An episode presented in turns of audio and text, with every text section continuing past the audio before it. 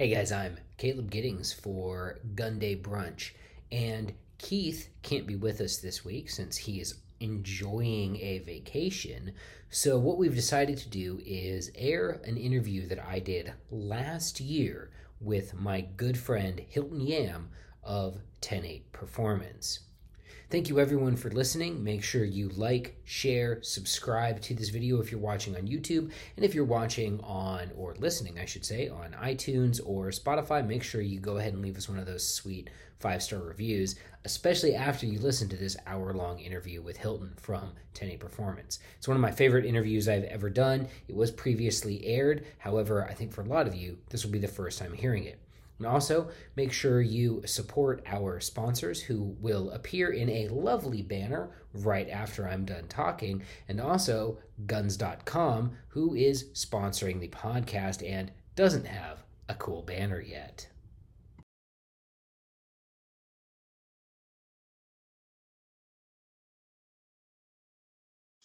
But that is it for our intro. So I'd like to introduce you guys to Hilton. Hilton, tell people who you are, what you do, and uh, why we should care.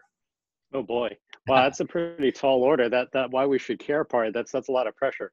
Well, uh, I am uh, a retired FBI agent. Did uh, 21 years here in the Miami division uh, as one of the largest in the FBI.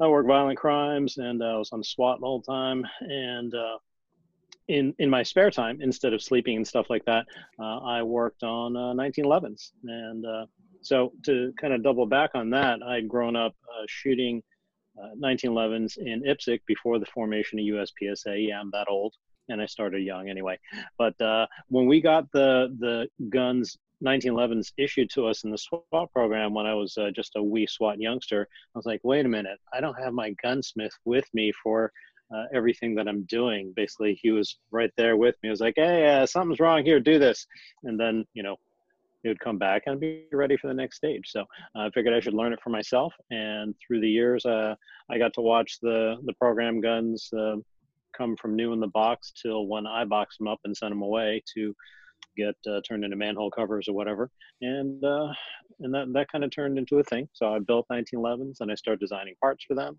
form my own company, 10-8 Performance. And uh, now that I am retired, I'm doing that full time. That was actually a very comprehensive resume. I uh, I remembered uh, talking to you about the fact that you shot IPSC before it was USPSA, um, and it was it's one of those things where that's kind of like one of those lines where for me it's always been USPSA. I don't remember a time like I read about IPSC when I read uh, Enos's book, and he was talking about right. IPSC, and I'm like, oh, okay, cool. What's IPSC? And then I was like, oh, it's USPSA. right. So it is an interesting. It's it's definitely an interesting generational line. And but one of the things that I wanted to ask you about is so when you came through the FBI's uh, training program, how surprised were you at how shitty everyone is at shooting? Huh. That is uh, that. That's an excellent question. Well, uh, we had a pretty intensive firearms program, and uh, I actually had done a lot of shooting. Uh, well, I don't. I used to carry Glock 19 uh, as a CCW uh, right around the time that I was getting in, and I was the second class ever to be issued a Glock. Uh, the side back of my head's in that 1998 Glock um, annual FBI gets the Glock or whatever it was. I got to find it actually. It's here in the office somewhere. Um, so I hadn't really um, been as I didn't have the depth of the shooting uh, skill and experience with a Glock, and it's horrendous. Especially remember, think about 1997 Gen 2 triggers. Ooh. It's like stirring a box of rocks with a uh, a stick with a really heavy spring on it. Uh, so it, it's a little bit of work. So I wasn't ready for some of the constraints because the uh, FBI's marksmanship program uh, is, or rather the firearms program is very marksmanship intensive. So we're shooting, uh, the qual course included 18 rounds at 25 yards, uh, mm-hmm. which is uh, with, and, and on a time hack. So while by IPSC standards, not particularly difficult, the time, you know, time hack USPSA standard, sorry, I'm date myself, but I didn't really put a lot of effort into doing that with my Glock because I only carried it as, as, a defensive gun. I never shot matches with it, so I didn't think about that because uh, shooting, hey, here's your optic uh, compensated 1911 double stack gun. Um, hey, go take that 25 yard headshot. Yeah, big deal. We got a two pound trigger. Bam, done. Mm. Hey, uh, shoot, shoot into here with uh, that Glock 23.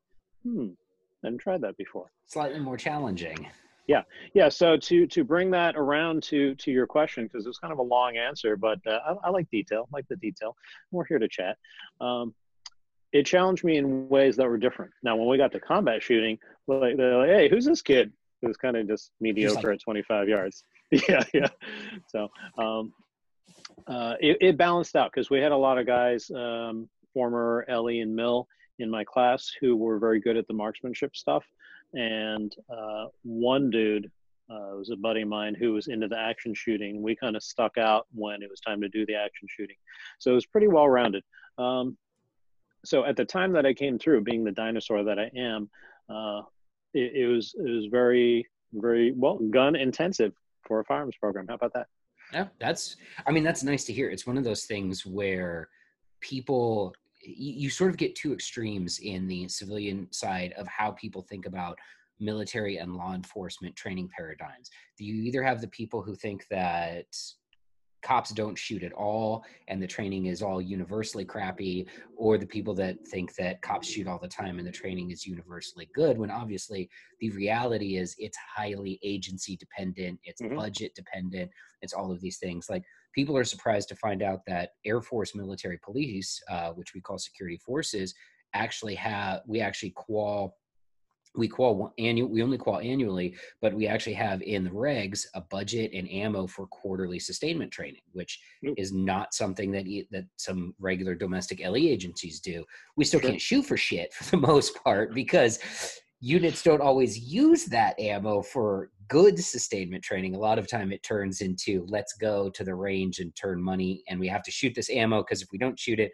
we won't get it in the budget next year. But some units do use it for good training. So but that's you know it's those of us in the industry have always kind of held the fbi's firearms training program in pretty high regard and i know a lot of civilian trainers use the fbi qual course as sort of a metric of like if you can pass the fbi qual course i'm relatively comfortable with you carrying a gun on the street mm-hmm. sure so you mentioned compensated dot equipped uh, double stack 2011s, which mm, mm. in the mm. context of 1998, they all had C-Mores mounted on them and were yep. this long yep. and looked like a battleship so, anchor. Yeah, six inch, uh, seven inch. Actually, at the time that I was uh, kind of getting out of that game, uh, the seven port compensator was kind of a thing. So you'd have a five inch slide, skeletonized slide maybe a, maybe a commander length slide, you know, four and a quarter, but with a seven port compensator. Because remember, major caliber back then was 175, or major mm-hmm. power factor rather, was 175. Those... So I I was shooting a, like a 188 power factor, 38 super. Uh, with a 124 grain bullet out of a triple port comp. Man, that thing worked really good. I bet that shit was loud. What? yeah, exactly. oh man, you know the one gun I, I regret selling a lot of guns, but one that I really, really regret selling was when I was a million years ago, when I was kind of really first getting into this, I managed to pick up on GunBroker an old auto ordnance 38 Super 1911 that had been tuned up by old school Wilson Combat before it was Wilson Combat. So it oh, had cool. that single port it was a it was like a 1970s era open gun basically because it had that single port nice. compensator uh, built into it it had a nice flared magwell on it it was a single stack and that gun was super rad and i sold it because i was dumb that's like the only 1911 because i've had a, a, gazillion 1911s and that one i really regret selling because god that gun was cool um, mm-hmm. so to the yeah, uh, we, we, got all we all got one of those in our in our past that we uh, i wish i kept it yeah. So to the topic of double stack comped red dot equipped 1911s, all so uh, a little background for people listening. Hilton and I first met in person when I took your armorers course, uh, mm-hmm. which feels like a million years ago. Um, and at the time, 1911s weren't they, they weren't super popular. They were very much a niche gun. You know, guys who carried them like carried them because they liked them, and you had you know onesie twosies agencies that issued them Uh, and 2011s were 2011s for people who don't know. It's uh, basically it's a catch-all term for a double stack 1911, uh, and 2011s were reserved entirely for competition use. Like nobody was carrying these things. The only people that right. had them were people shooting USPSA and IDPA. Fast forward, and you retire from the FBI, and all of a sudden, everybody and their sisters making 2011s. Right. Right. Uh, yeah. So actually, uh, towards the the R nineteen eleven program for the FBI SWAT uh, ended up uh, kind of subsiding. It, it kind of went out on a slow taper as the guns aged and died because it was the same same number of guns for each team nationwide. So ours, I mean, they had, they had a hard life over 15 some years. Oh yeah, uh, yeah, yeah, 15 years of very high round count. Uh, it's not like, hey, we shot 50 rounds this year. no, you know, guys are shooting six, 12, 15,000 rounds a year out of those things. And, uh, and then you, you, they move on and pass it on to someone else. so they get pretty dogged out. But anyway, yeah, so I ended up uh, finishing out my career with a Glock 19M, which, as most folks know, is uh, just a differently marked uh, Gen 5 Glock. But the 19M was made for a contract, and uh, everyone was loving those things. And I figured, hey, you know what? Glock is uh, I've come full circle and I'll shoot this in my retirement. I was doing experiments with compensators and the, you know, doing the stuff with optics. And, and honestly, no one cared. And then uh, I was watching social media, as you said, suddenly everyone had a Staccato P uh, 2011.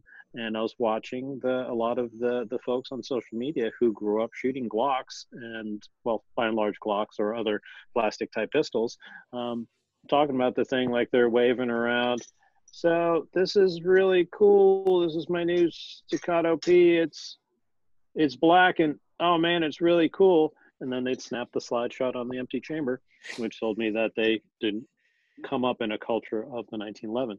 So that alone, actually watching that onslaught of eye gougingly horrible uh, and awkward, technically awkward uh, social media videos, uh, I contacted the company and said, "Hey, not for nothing, but uh, you guys are coming up big and strong in this uh, LE market, and uh, maybe it would help if you guys had an armor program and a guy on the uh, the tactical team, the, their sponsor shooting team uh, of I hate the word, but influencer. just choked on the word. Anyway, uh, you know, social media personalities, uh, someone who is a technical guy. Now, I can't grow a beard, and you know, I don't have any tattoos or anything, but I do speak the technical language of the gun I can speak to law enforcement, and I can speak uh, to the the manufacturing side of things. So I, I, can do a lot of things for you guys. So like, hey, that sounds like a great idea. And there was back in the midst of things with a 1911 derivative. So yeah, I thought I was done with them, but the market said, nope, we're going to suck you back in. and it's, it's been crazy to watch the, the the whole 2011 thing because you know for people that don't understand the tactical side of the industry or you know which focuses on law enforcement and concealed carry use has been like hardcore like it went from like glocks are the best and then it went to red dot equipped glocks are the best and these glock and, and glocks started taking this strange trajectory towards open guns basically mm-hmm. until people yeah, were carrying yep. comped red dot equipped Glocks with Surefire X300s on them. And then they started making concealed carry magwells. And I was like, am I the only yeah. one who is looking at an open, at like a shitty version right. of an open gun right now? Right, right. Um, exactly. And then I think it, it, there was like this thing that happened and people were like, wait a minute, what am I doing all of this when I could just get when I can, why am I doing all of this work to get a super great trigger out of this gun that doesn't have a great trigger when I can just start with a good trigger? And I think, mm and I, I, I, I cannot figure out how we ended up with 2011s being cool again. I really can't. Do you have mm any thoughts on how this happened? Because it really feels like it was overnight. Like it went from right. Glocks to I'm going to buy a Staccato or a Chambers Custom or a Triarch or you know, right. whoever else right. is making them. Sure, sure. Yeah, the um, that has been a, a topic that I have studied for some bit now, and in looking at it, uh, well, one in uh, 2017, uh, a corporate takeover occurred at then STI, which obviously is now named Staccato.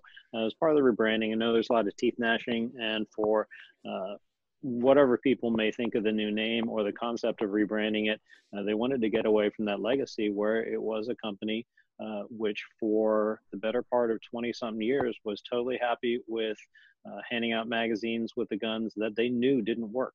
Yeah. They knew that they didn't work. Um, an actual a, side, a quick side uh, on this uh, Chip McCormick, magazine uh, magnate, uh, now retired, uh, he was one of the original three guys in on uh, what we now know as the 2011, the modular 1911 frame kit.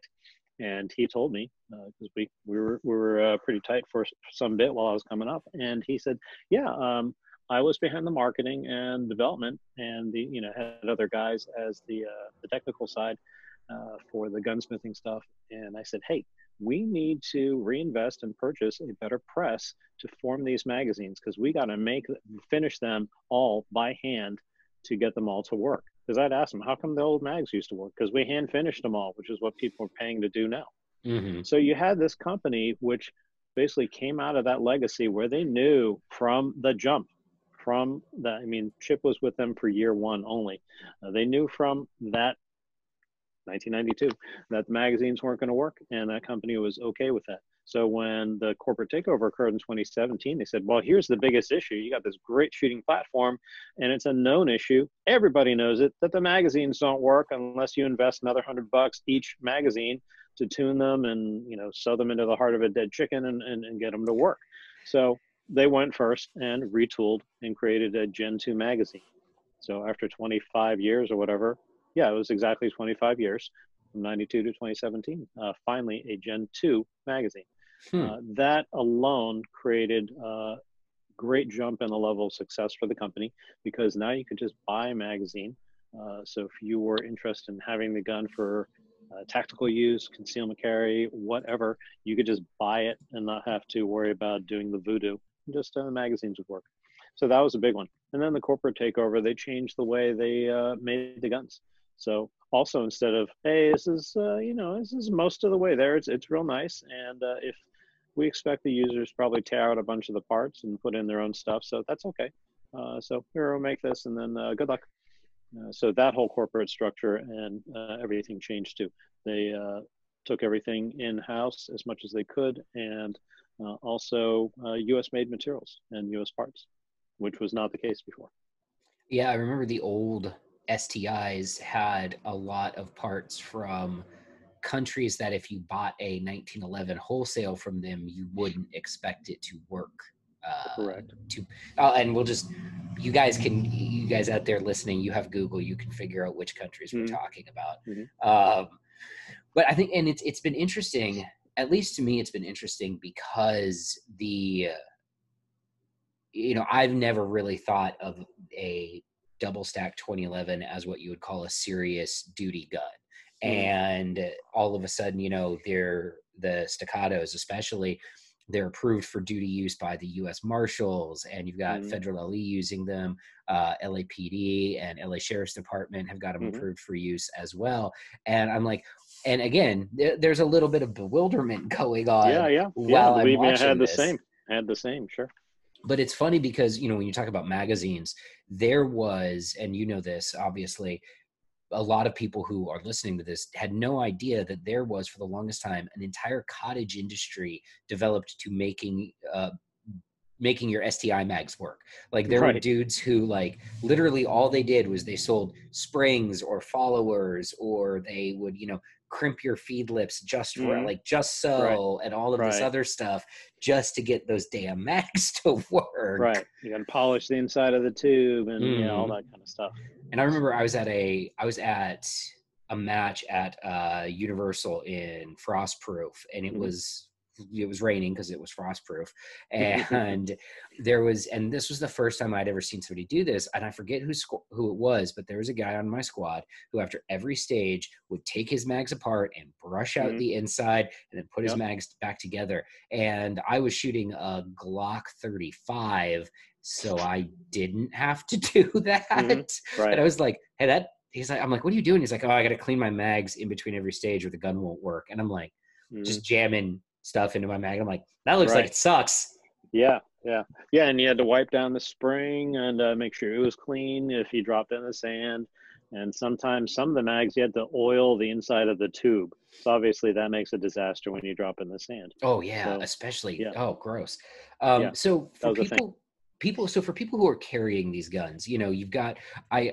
Uh, you mentioned something uh, slamming the the slide on an empty chamber mm-hmm. and you know a lot of people have bought into the 2011 and the 1911 thing and they don't know and they i feel like they want to treat it like a glock 23 or a glock right. 19 and you can't mm-hmm. can you right uh, and you you i mean you could but keep in mind one is uh, $500 that is assembled at the factory and uh, at the factory, as you you know, the depending on which factory you're familiar with, they have nomenclature where you got the assemblers, like the dude at Jiffy Lube, who's got uh, uh, basically one tool, like a hammer and a, and, uh, and, maybe a pin punch, and and he throws the guns together uh, from a, an array of parts. And then you have uh, some limited gunsmithing that might occur for like say mid-level 1911 that you get for about a thousand to fifteen hundred bucks. And then at the STI factory, there's um, cadre of people with CNC machines, uh, um, you know, measuring stuff out. Uh, there's hand tools involved, and it, it's a bunch of high level fitting. So yes, you could treat your expensive 2011 Leica Glock, uh, but you paid for it to have that super nice trigger, level of accuracy, that bank vault feel. You know, like everyone's like, oh, you know, rack that back and forth, see how smooth it is. Well, go rack your Glock and feel how smooth it's not. Okay, yeah, clank, clank, clank, clank. Um, so if you want that as your end state, then yeah, do whatever you want. Don't listen to me. I don't care. so one of the things, and the reason why I brought up the the empty chamber thing is there's a number of videos of me from when I was uh, doing these 1911 endurance tests, probably three or four years ago, where I'll use your 10-8 performance 1911 evalu- extractor evaluation, mm-hmm. and people who don't know the purpose of what I'm doing always get mad because they're like, you shouldn't, you know, fire around without a magazine in it and then let the chamber slam home. And I'm like, hey, I am, this is, and I got so tired of explaining why I was doing it that I just copy pasted. Here's the reason why we're doing this because extractor function is is super important.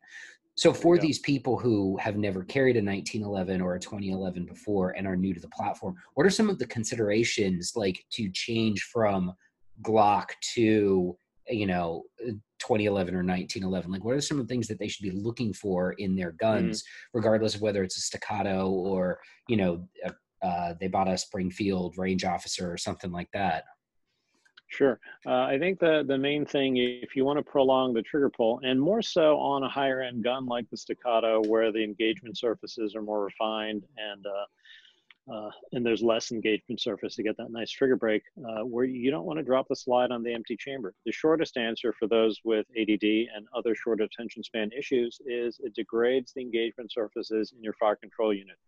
Uh, so those parts are not meant to bang around like that um, without the cushioning of uh, feeding a loaded round from the magazine. And also, if you do the quick math, that is not how the the trigger movement and the gun cycles when you, because the other arguments, eh, Hilton's an idiot, he doesn't know what he's talking about, which is usually an entertaining assertion from Joe Bob 6969, uh, you know, posting from his mother's basement or whatever. Some guy with no profile does. picture, some guy with no right, profile right. picture and two followers is like, oh, this guy's right. never worked on 1911s. Right.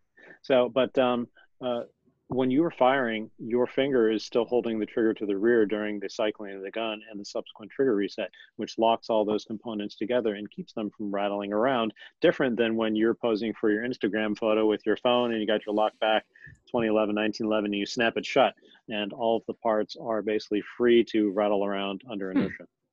That's a very that's a very good answer, and I have ADD, so even I could follow that. Nice, uh, nice. What about um? So there's some other stuff too. Like explain to explain to me like I'm an idiot because I am. Why extractor? so why extractor tension is so important with 1911s, sure.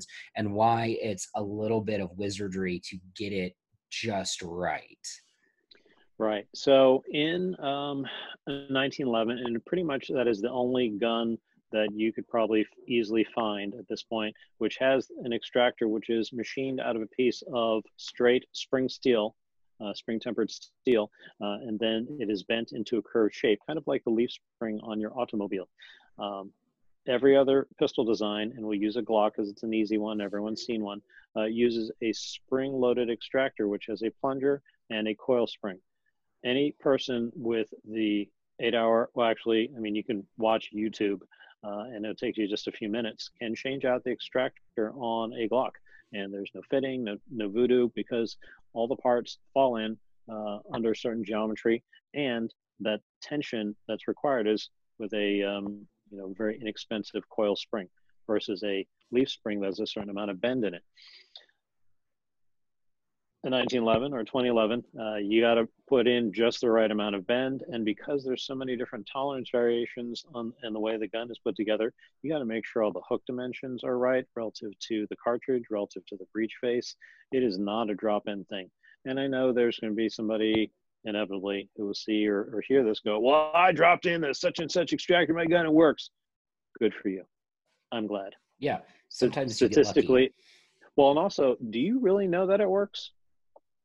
Because under, if you dropped it in after having only watched the YouTube about how to take it out and then put one back in, do you real are you really evaluating uh, properly that it works or not? Do you really know? Because you fired one magazine out of it, right? So you're telling the uh, the Ferrari mechanic that your your vehicle is fine uh, when you turn you just turn up the radio and don't worry about that black smoke coming out of the back of it. But my vehicle's fine. Well, and that's one of the things that people, you know, uh, that I think a lot of people who are new to the 2011 1911 thing don't necessarily understand is it's not like a polymer pistol like a Glock or a, you know I have like I've got like five Beretta APXs in this locker behind me and I can take any part out of any one of those APXs and put it in a different APX and it mm-hmm. will fit and the gun will function just fine and I don't have to worry about it. and if I bought two Springfield and I'm not picking on Springfield, it's just they're they make popular brand they're big pop, brand yeah. popular brand and a good brand like if mm-hmm. you had to pick a 1911 manufacturer that is probably you're probably going to get a good gun from i would say mm-hmm. springfield mm-hmm. armory yep. but if i take two springfield armory 1911s and i take the extractor out of one and i try to put it into the other one there's one no guarantee that it will fit and there's no guarantee that the gun will work right right absolutely yeah, and the same thing uh, with like the thumb safety, same kind of deal. And that's a real big one. You could pull that one out, and uh, maybe it stops uh, the trigger mechanism on one gun, maybe it doesn't. You know, so uh, yeah, that it's a whole different. It was a whole different era of design uh, and manufacturing. The the technology wasn't. It was well, technology was expensive, and the availability of it there just wasn't that much. Uh, you know, at the turn of the the previous century, and now we have all that technology uh, but uh, human labor is expensive now, and it was less so then. So uh, during wartime production, uh, and I've seen the gauges, they had gauge go no go gauges for the parts. So if you uh, stuck the part in and it didn't gauge correctly, they fit them or tension them or do whatever until it fit, or they throw it out if you know, depending what the case may be. But somebody was sorting all those, so at the end of the day, per the GI blueprints, you'd have what appeared to be a more or less drop together gun because somebody sorted out all the parts to make sure they're all the same. Right. Uh, another interesting thing that you bring up is modern manufacturing processes and techniques mm-hmm. and stuff like that. And people are always complaining about one specific manufacturing technique and it's because they're stupid and they don't know how manufacturing works but everybody is always upset about metal injection molded parts mm-hmm. and they're like oh especially and even in you know my on the revolver side of things people are like oh there's mim in this you know smith and wesson famously changed their triggers from right. a forged piece of steel to uh, a metal injection molded trigger and a metal injection mm-hmm. molded hammer and one of the things people don't understand is that a good MIM part is going to be a good part. If the process right. is done correctly, mm-hmm. then you're going to have a good part. A crappy forged part is going to be a crappy part. It's right. Agreed. process is yes, the process is important, but you know, and I think MIM got a part a lot of its bad reputation deservedly from mm-hmm. crappy mim parts that were put into kimber um, right. to keep the cost of the guns down Right, right.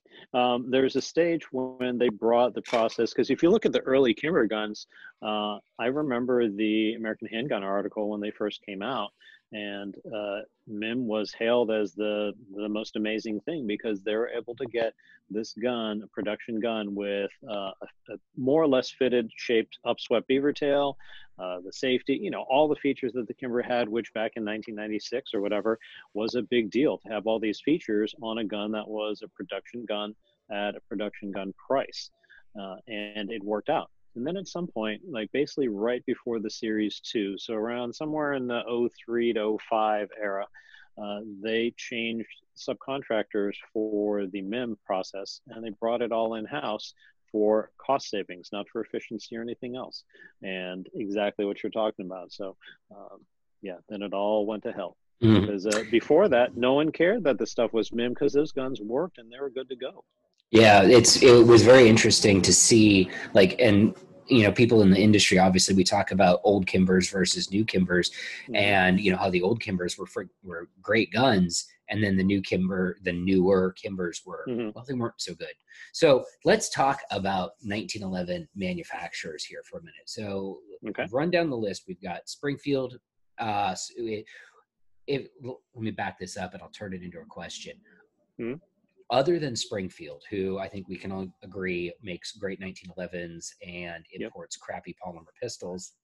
Um, well played, well played. Oh, I've I've been on I've been on Springfield Armory shit list forever because of because and it's funny and we'll I'll do a quick sidebar. So years and years ago, I wrote an article called like the five most underrated overrated guns, and it was pure clickbait nonsense, uh, and it had the Springfield XD as number one.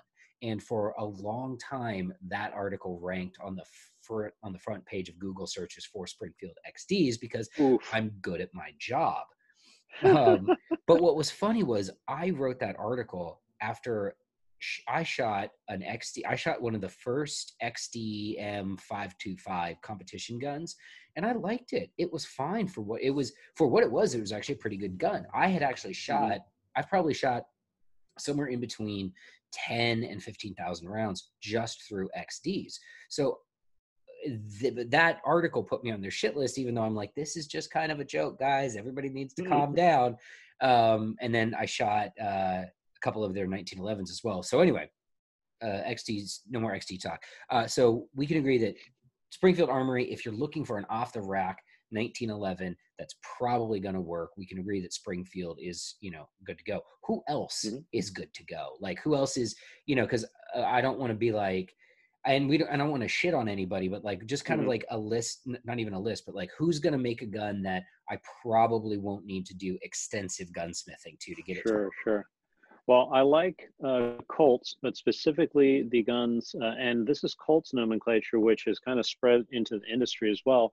Um, uh, their Series 70 gun, which uh, in now at the Colt factory, that just refers to any gun without the Series 80 firing pin safety, whether it's an actual Series 70, you know, roll mark gun or not.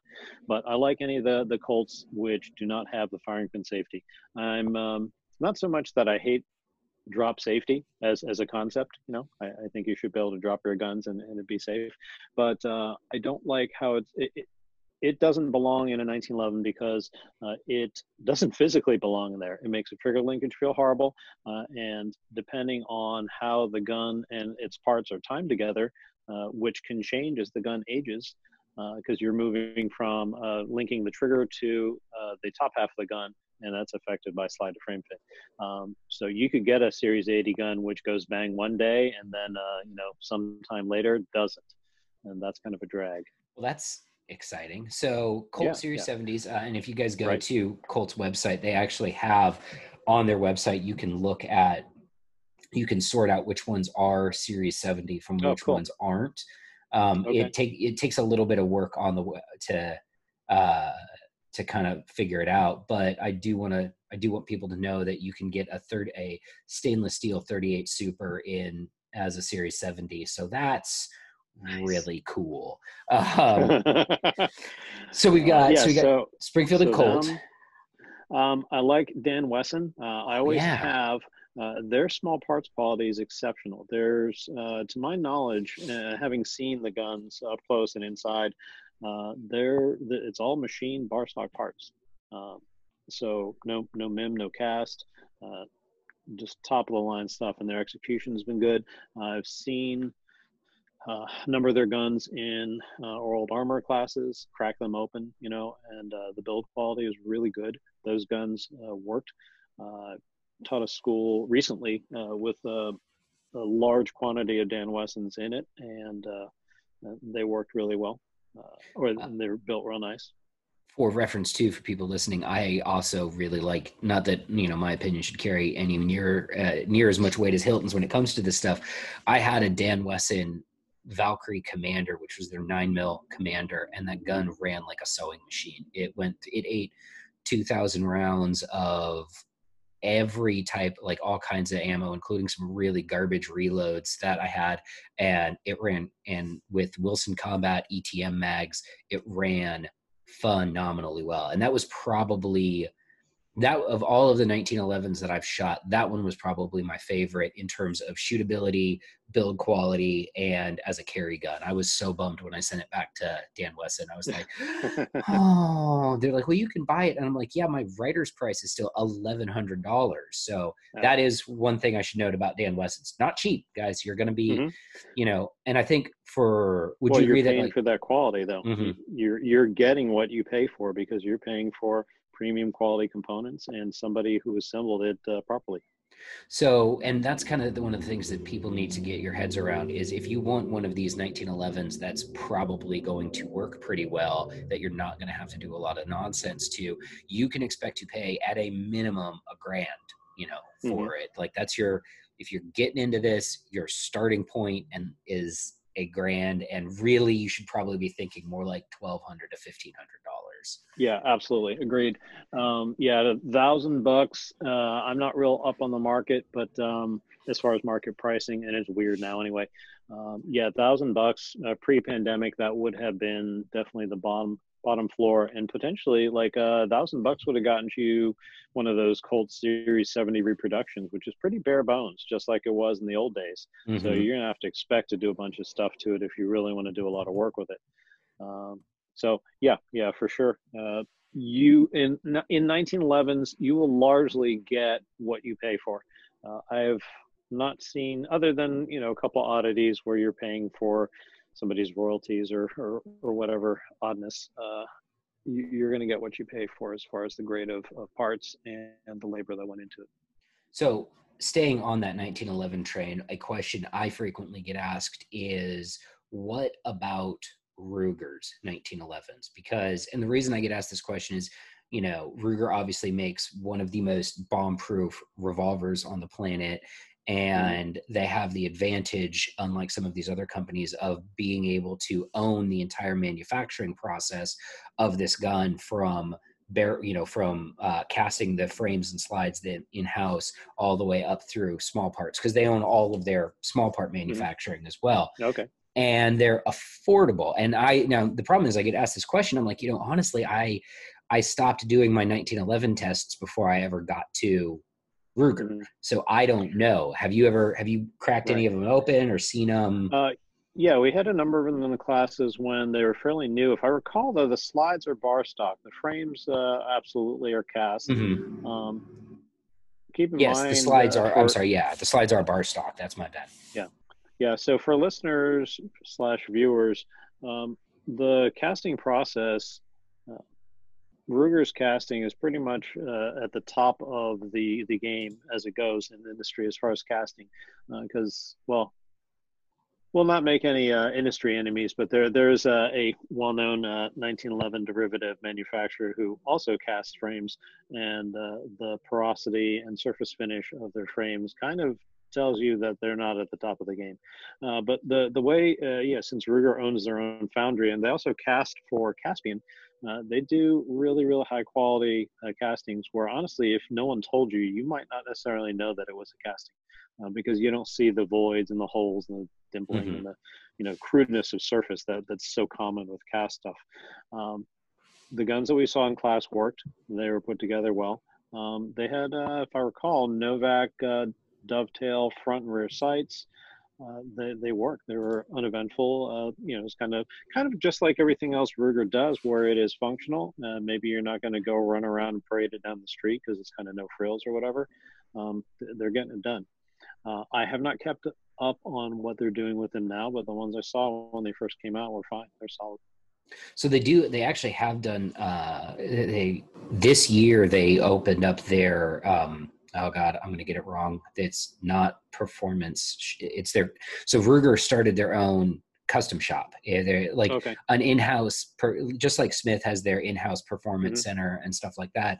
And one of their launch items was uh, uh, Doug Koenig Special Edition 1911, which people oh, okay. people blinked pretty hard at that because I think it was fifteen hundred dollars for a Ruger 1911, mm-hmm. but uh, the parts all seemed it all seemed pretty solid. Again, haven't shot it, don't know. The uh, my reports are secondhand.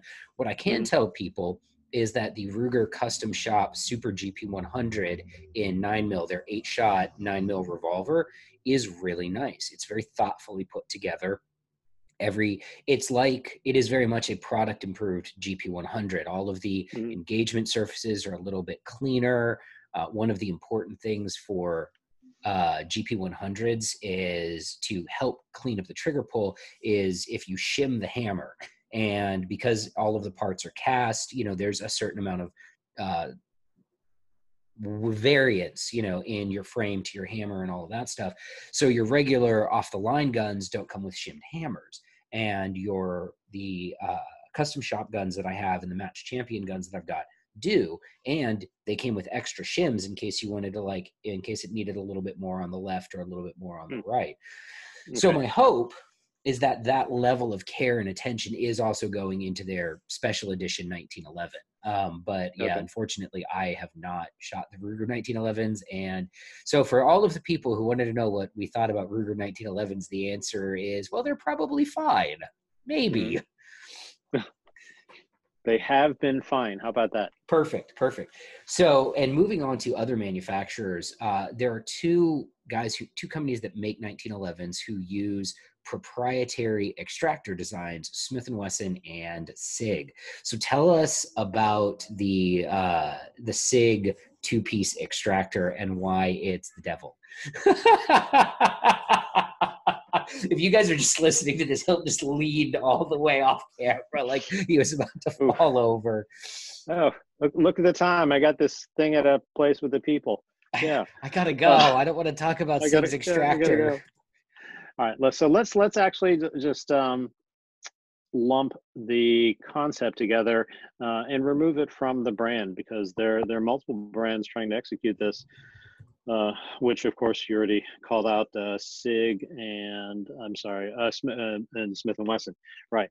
Um, so the external extractor, because if you rewound and listen to the beginning of the podcast where we're talking about the leaf spring extractor, uh, design of the 1911. You go, well, why don't it's modernized? It has a, a, pivot pin, a fixed claw, and then a coil spring that powers the other end, much like um, well, a lot of a lot of service pistols, uh, including the Smith and Wesson uh, semi-autos and so forth.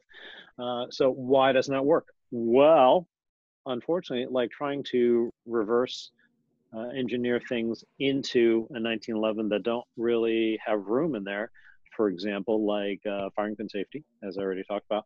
Uh, an external extractor is one of those things, especially on a, and I'll speak specifically to a 45, um, because those are the most common versions. Um, when the barrel links down, so if you're, if you, for listeners, if you're listening to this and your gun is basically this, like, uh, you know how the Keebler elves have that magic tree where magic happens in there and cookies come out?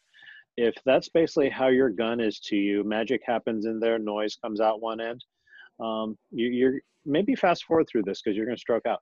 But uh, I'll, I'll make it as brief as and clear as I can. When you, if you take a look at your safe and empty gun, uh, and you tip the slide back, move the slide back a little bit, the rear end of the barrel moves down. It links down. Think about if there's a cartridge in there, it is pulling the cartridge down relative to the breech face each time the barrel links down. And that is on its way to the back for the cartridge to hit the ejector to eject. the extractor has to hold on to it during that trip, or else, well, then the trip is a little irregular, uh, or maybe not a very secure trip. In a regular 1911 extractor, it sits low enough because it's got a little tunnel inside where it lives. Um, it's able to sit low enough where it is um, able to hold on to that cartridge for the whole trip, even after the barrel has uh, pushed it down uh, farther on the breech face. However, the external extractor can only you can only put it in a, a certain spot because otherwise you'll end up cutting the slide in half. Look at the outside of your 1911 slide because it's got to be outside that uh, spot where it is cut down for the injection port window. So if you cut it too low there, the slide will crack in half. So you can only put it so far. When you link down on an external extractor, the barrel basically pulls the cartridge almost completely off the extractor hook. Hmm. So the little trip back to the ejector, eh, sometimes it goes, sometimes it doesn't. Sometimes it works great, sometimes it doesn't work so great. Well, and that is, right. Again, that's you know a very concise explanation for a lot of the the gremlins that live inside 1911s that make it all work together. Um, other thing other considerations for 1911s you know you've said in the past that the further you get away from five inch you know from the government model design the more mm-hmm. likely you are to have problems. Is, is that still true? And does that apply with like 2011s which were you know designed to be space magic in the first place? Um, to degree yes because the the design is engineered to have a certain amount of slide travel and the slide velocity. So uh, 5 inch 45 slide moves at a certain rate and at a certain distance. If you get a commander or one of the officers, the little itty bitty things, the slide is really, really lightweight and it doesn't go as far. If you look, uh, if you you know can't figure this out, lock your 1911 open and look, and there's this little round button thingy at the back behind the magazine well on top of the frame. That's the head of the disconnector. You can see that on a 1911 government model. You can see less of it on a commander. You barely make it to that thing on an officer's model. So um, the less slide travel you have and a lighter slide, the faster it goes. Your magazine can only push the rounds up at a certain rate because of the spring and 45s. And uh, so, yeah, you start doing the math where one part, the top part, goes faster than it's supposed to. The magazine's still only going at the same speed. At some point, it's gonna gonna fail. Well, that makes so, perfect sense. Yeah. So, yeah. with uh, moving back to 2011, so mm-hmm. there's a lot of there, there's is staccato the only company that's like really making a commercially viable uh, mass produced double stack 2011 right now because i feel like the rest of the ones out there are definitely more towards like obviously chambers custom is exactly that. It's a hand built custom right, gun. custom custom yeah. shop. Yep. Uh, and I think Triarc is also you know hand built custom guns as well. And then you have Staccato out here like just you know churning them out as fast as possible. Mm-hmm. Yeah, so there's differences in there, and you actually kind of have it layered. Where uh, Chambers Custom, of course, he's a, a very small, uh, super high end uh, shop where the guns are hand built one at a time by him and his his small crew. So that's a whole different product. So whatever you're getting out of a shop like his uh, is going to be can't be evaluated against uh, something that you know something else. Uh, mm-hmm. Uh, Staccato is the only company in the game. Uh, let's and we're discounting Strayer Voigt slash Infinity because they're strictly in the competition market. Right. Um, so Staccato is the only player in the game, which I don't think a lot of people understand this. They're the only player in the game who's actually a manufacturer and not a custom shop or an assembler of other people's parts. Ah. Every single they're they're machining those slides and frames and the barrels in house from their own source materials, made in the U.S. source materials, um, machining or uh, having uh, contracted uh, shops machining all the parts to their spec. All right, versus say, hmm, hold on, I need to pause for dramatic thought here. Versus say uh, having a gun which looks maybe super cool uh, for whatever reason because it's painted up nice or something, but is composed of all parts that you recognize from the Brownells catalog. You are not a manufacturer then. You are an assembler or a builder. And there's nothing necessarily wrong with that if you're buying good parts and building them correctly. Sure, sure. But that is that is a, a, an inherent difference, though, as industry guys, which we know that is a difference. Versus, hey, uh, I built this gun. I bought all the parts. They're premium grade. I assembled the gun, did the build process. You know, everything is cool, fitted everything. Yes, that's that's absolutely a legit and viable product. But it is not to be confused with, hey, we manufactured all of this. Every single part in here is to our blueprint. We did every single part of this down to the pins. That actually reminds me, I wanted to ask you about the not uh, 2011 9 millimeter double stack 1911 style gun, the Wilson Combat gun.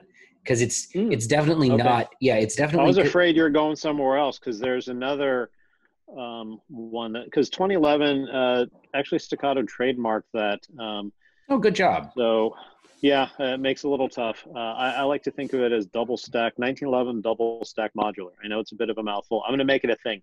I'm, I'm totally making it a thing. Yeah. But that is actually what it is, where you have a modular plastic bottom and a steel chassis up on top. Uh, there is a double stack, a couple double stack 1911 family guns, which are all steel. Well, we could. Uh, I, I could talk about the the old Para Ordnances for a while, and but let's not about how they. But let's not. For a while, for like two minutes, they were real. They were like the hotness, I and then one. I had one. Yep. They're like these are dog shit now. Um, it took a took a lot of work to get mine to work. But no, so what I did want to talk about was the, oh, yes, the Wilson so the Combat Wilson, EDC. Yes. It's the EDC X9. Yeah. So, and that yeah. is they basically started and you know wilson combat everybody knows well if you don't know wilson combat were is you know probably the best known 1911 custom gunsmith. Mm-hmm. um, and so uh, are you how familiar are you, you, with the edc gun? Have you worked with it played with it taken the taken um, it apart? I have not taken it apart but i'm familiar with what it's like inside. We have a mutual friend who uh, has one He's been in a number of my classes mm-hmm. uh, with his EDC 9.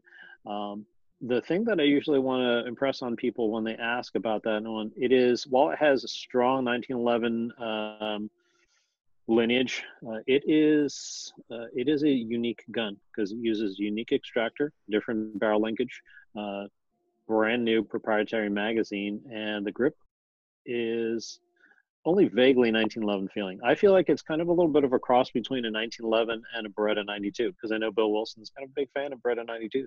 Mm-hmm.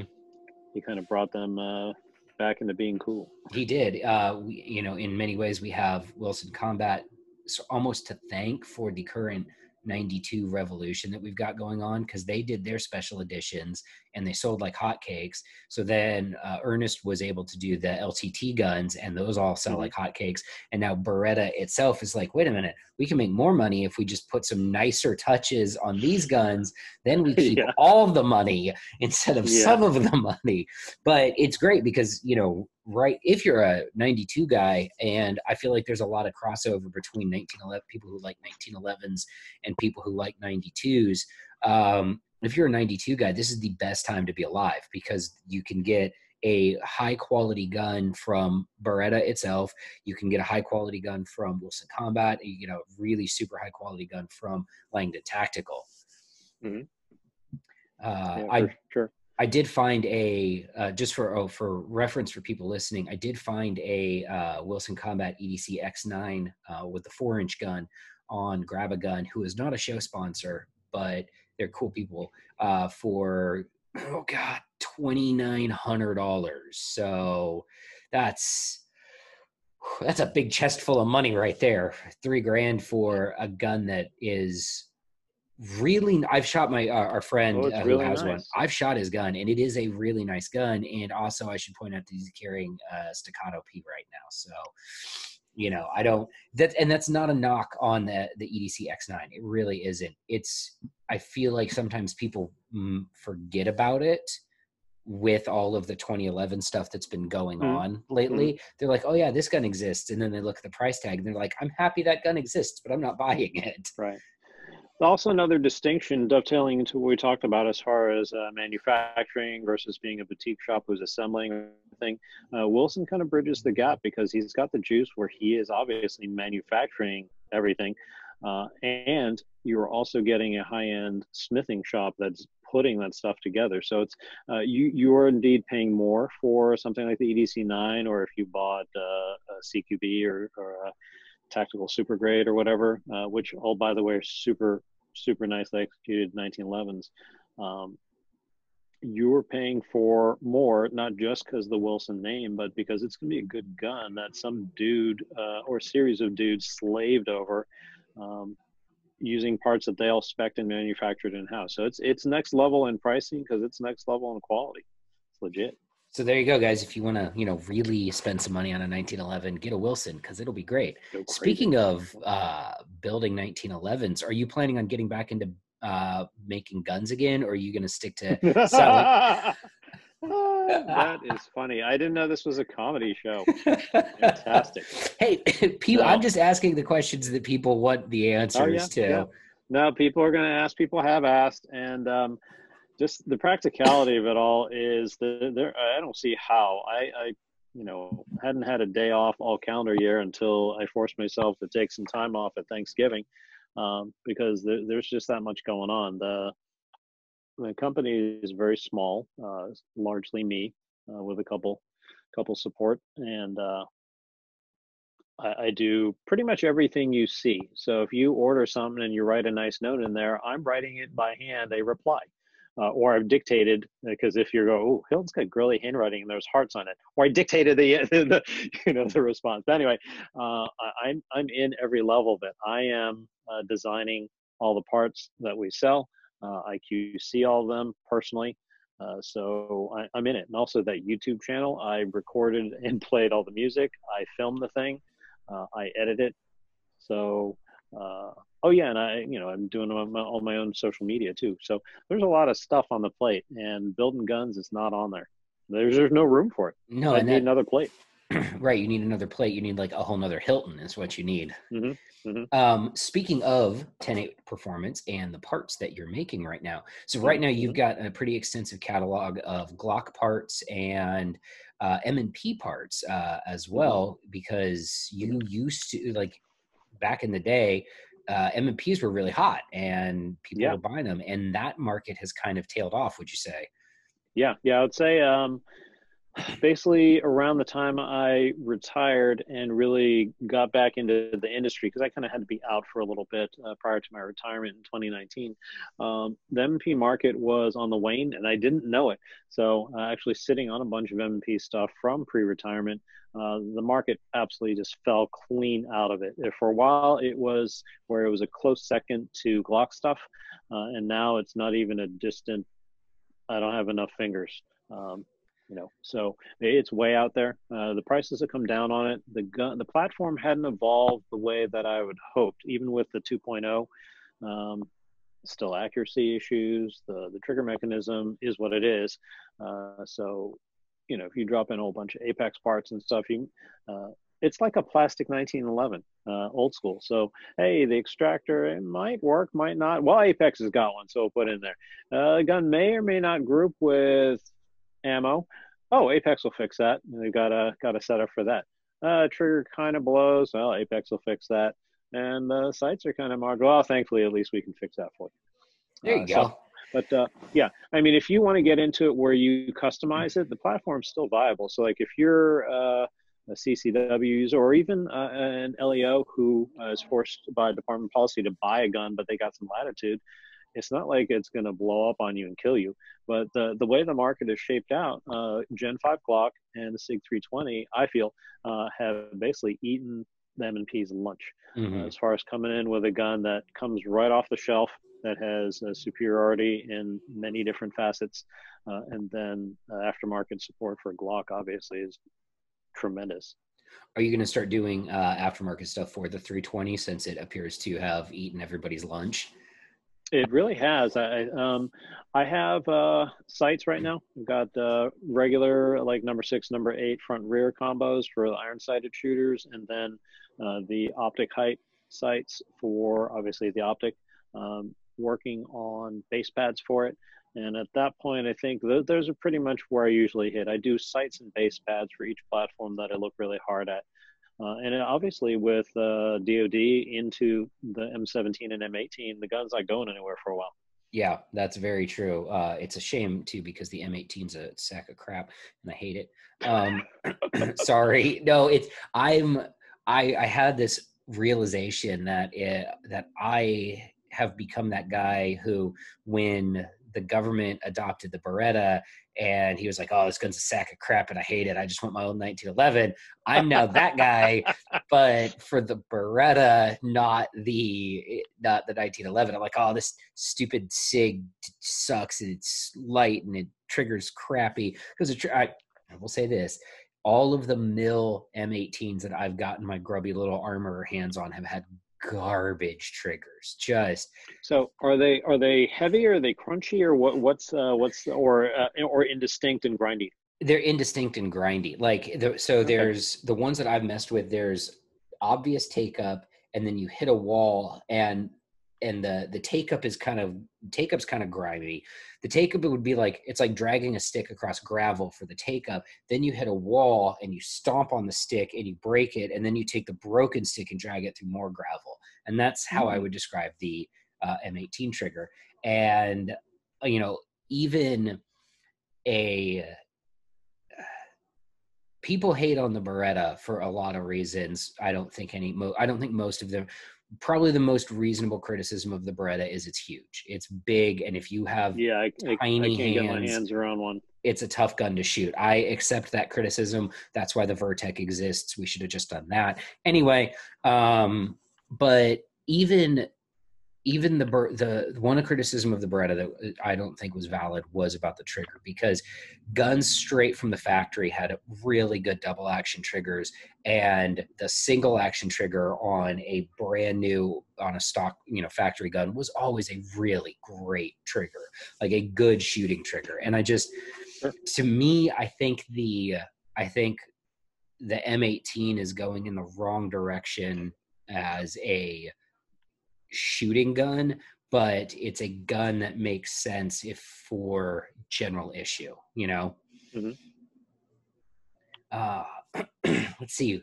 So we've talked all about 1911s. Let's talk about let's move off of the gear side and onto the shooting things side. So you and I were okay. recently in a video that got very popular on Instagram, oh, where yeah, yeah, yeah. we had we're uh, we're and if you guys haven't seen it, you can see it on my Instagram, which is Radicaleb underscore at the end, or on Hilton's, which is 10 Performance, or on Modern Samurai Project. Uh, we were in a head-to-head shoot-off, uh, single shots on 25-yard steel uh, from whatever holster, and what's interesting about this video to me, and I know we talked about it at the time, is it illustrates how unimportant gear is when you're shooting well. Because i'm running a revolver with an eight pound trigger and a red dot sight from a competition holster and you were running a 2011 yeah you, had, you started the 2011 that day. You hadn't switched mm-hmm. the glock. Yeah yeah and right. you were running a 2011 from a duty holster and our draw times right. were almost exactly the same and our we were neck and neck and so what i wanted to ask you about is you know knowing this why do you think people get so wrapped up in the gear instead of developing their fundamentals Nah, this is always an age old thing. Remember back when I had the blog, Modern Service Weapons, uh, it was the same thing where if I uh, did an article, a lengthy, in-depth article about training. Uh, it would get crickets, and I would post just a random picture of some gear, and people would just fawn all over it. Because uh, to just cut right to it, it is easy to buy a piece of gear, look at gear, and it makes you feel good because it's shiny new gear in America. Um, and then maybe maybe uh, oh training. Oh that metric's hard. Oh that doesn't make me feel good. Let me go back back and look at the gear. Oh mm-hmm. training's hard. Oh because i'm not doing this well. Or i got to work hard. I got to get off the the couch and and wipe the cheetah dust off or something. It, it's basically about what makes people feel good. Um, training doesn't necessarily make everybody feel good makes us feel good because we're a bunch of weirdos. You know, we, we love the training. Uh, you know, love love punishing ourselves, love challenging ourselves uh, with the training. Uh, but it's easy to get fixated on the gear because yeah, people are like, "Hey, Hilton, you're gonna get a revolver or uh, this or that?" And it's like, uh, you know what? Uh, you know, because actually somebody asked that specifically on the Facebook for 10-8 performance, and I said, "Look, there's nothing wrong with going against my buddy. We're evenly matched in skill set. It was a good time. You know, we were neck and neck. It was just honestly, like we were saying, it doesn't matter who was missing less because we yeah. were we were pushing it. We were pushing. We had the the gas pedal all the way down just to see and then you know when when when you got the gas all the way down sometimes you crash into the wall sometimes you hit the highway right so. and training is the best place to do that because that lets us set our benchmarks and it lets us understand how well we can perform especially in an environment like that i had some guy on uh, youtube be like oh caleb lost the first round so he could take the easy way and get the win and i was like any road that ends with shooting against Hilton is not the easy fucking road, my dude. Right? Like, but it is, it's funny because people look at the gear that we have. They look at, you know, a revolver with an acro on it. And I know for an absolute fact that people have seen my gun and seen me shoot that gun on YouTube or on Instagram and stuff like that and gone out and tried to replicate my setup. And the reason I'm good at shooting that gun has nothing to do with the gun itself and everything to do with the 23,000 rounds I training, shot through yeah. revolvers and the mm-hmm. practice and the reps and all of that. All I've done with by adding a red dot and adding a comp is I've made it I, I, have made it easier to focus on the stuff that is that helps me shoot faster, not mm-hmm. I haven't made the gun any shoot any faster or right, then make you faster somehow magically. Yeah. Yeah, I haven't made myself. What's it's the red people. I'm trying to think of the best way to explain it. Stuff like red dots and compensators, and that they're not shortcuts to skill. What they are is mm-hmm. they're shortcuts to accessing pre already developed skill. Like if you're sure. good sure. at shooting and now you add these things to your gun, it's going to take away stuff that you had to focus on previously. Like in the sure. for me for a red dot, it's one less thing for me to do because now I'm not looking at my front sight anymore. I'm just looking mm-hmm. straight mm-hmm. at the target. So that right. means I can right. take the target dot appears exactly. Which I'll tell well, you know the internet a mm-hmm. secret. I've been doing that with iron sighted guns for years. Where there's a reason why if you look at my competition guns, I have a big I have a fiber optic front sight and a blacked out rear sight because I can just keep both mm-hmm. eyes open and look through that. Right. And if Just I got a blurry, yep, mm-hmm. I have a mm-hmm. blurry green dot over the target or a blurry red dot over the target. Hmm, what does that sound yeah. like? Yeah, sounds familiar. Yeah, I mean, case in point, day two of the class, I brought uh, Glock 19 that uh, minimally modified in the scheme of things. You know, has a, a minus connector. it has a red dot, yeah, and uh, and then what we open up with 25 yard B8s, which you'd think, hey, uh, largely stock, you know, minimally modified Glock 19. Wow, you sure you don't want to get that 2011 back out? Um, Didn't you shoot a 99 on one of those B8s? Yes, yes, I did. I shot uh, all in the night. I shot a 98, 99. Yeah. But Hilton, the internet told me Glocks aren't accurate. Well, sorry, internet. yeah, the internet also now, told granted, me. I'm, Go ahead. Oh no no yeah. What did the internet oh, also tell The you? internet also told me that revolvers are more inherently accurate than semi-autos. And yes, while I also shot every target in the 90s, my best target of the day was also a 99, which sounds like it probably has a lot more to do with what's articulating the gun yeah, than the gun itself. Yeah, yeah. yeah. Yeah, for sure. Uh, I think people uh, want to buy that performance where there's there's no shortcut to the performance. You got to put in the time, uh, put in the effort, and there's no way about it. However, I'll offer this one thing. Uh, because we are, after all, entrepreneurs and uh, we live in a capitalist market and society, um, if you hate your gun because I don't know, maybe it's issue two and you hate it, or you bought it because someone told you this was great and you hate it, you're less likely to train with it and therefore less likely to develop uh, skills on it because mm-hmm. you won't shoot it. If you have something that you just love, uh, you just can't like unglue it from your hands. I don't care what it is, a revolver with an optic, a Glock, 2011, whatever, and it makes you want to train more. Then have at it. You know, uh, you get bored with it and you need something else to spark your interest in training. Then I mean, I, I know that's how the market works. Mm-hmm. You know, um, that's fine. Got nothing against that. But the end goal as we're probably noting here, is that you got to get out and train. I don't care whether you have just that one ratted out gun that's whatever it is that you know gives you the moral high ground. I only got the one gun, I shoot it all the time, or you got 30 of them that you shoot barely, but you shoot uh, one of them all the time. You're shooting something all the time. well, and that's the thing. You know, people ask me why I do all this stuff with revolvers, and the the answer to that question is I like it and i am far more likely and i discovered years ago that if i'm you know like uh, looking at my calendar or my schedule for the day and i'm like all right i've got 15 minutes to dry fire am i more likely to pick up a revolver and dry fire that than i am a semi-auto turned out the answer was mm-hmm. yes so because i was more likely to do it because i got more enjoyment from it i'm like i'll just stick with this because my desire to train is higher when I'm training with a platform that I like. Now, I should note for everybody listening, there are days still when I don't want to dry fire or anything. I don't want to swing kettlebells. I don't want to run laps. You know, there's days when I don't want to do any of it. Those are the most important days for me to do it because right. unless I'm trying to like rehab an injury or something, I've got time. I've got 20 minutes to dry fire. Yeah, for sure my AirPod just gave me the warning of running out of battery. Well, that's so, a well. Uh, uh, we're at an hour and twenty minutes, so that so I feel like an admonishment of people to go. We spent an hour talking about guns and twenty minutes talking about trading, so I think people See, will probably like this podcast. There you go. We we we did what we just admonished people to. Wait, wait, what? yeah exactly all right man well it was great to talk to you uh, where can people find you online all right, people can find me online on the gram at at 10-8 Performance.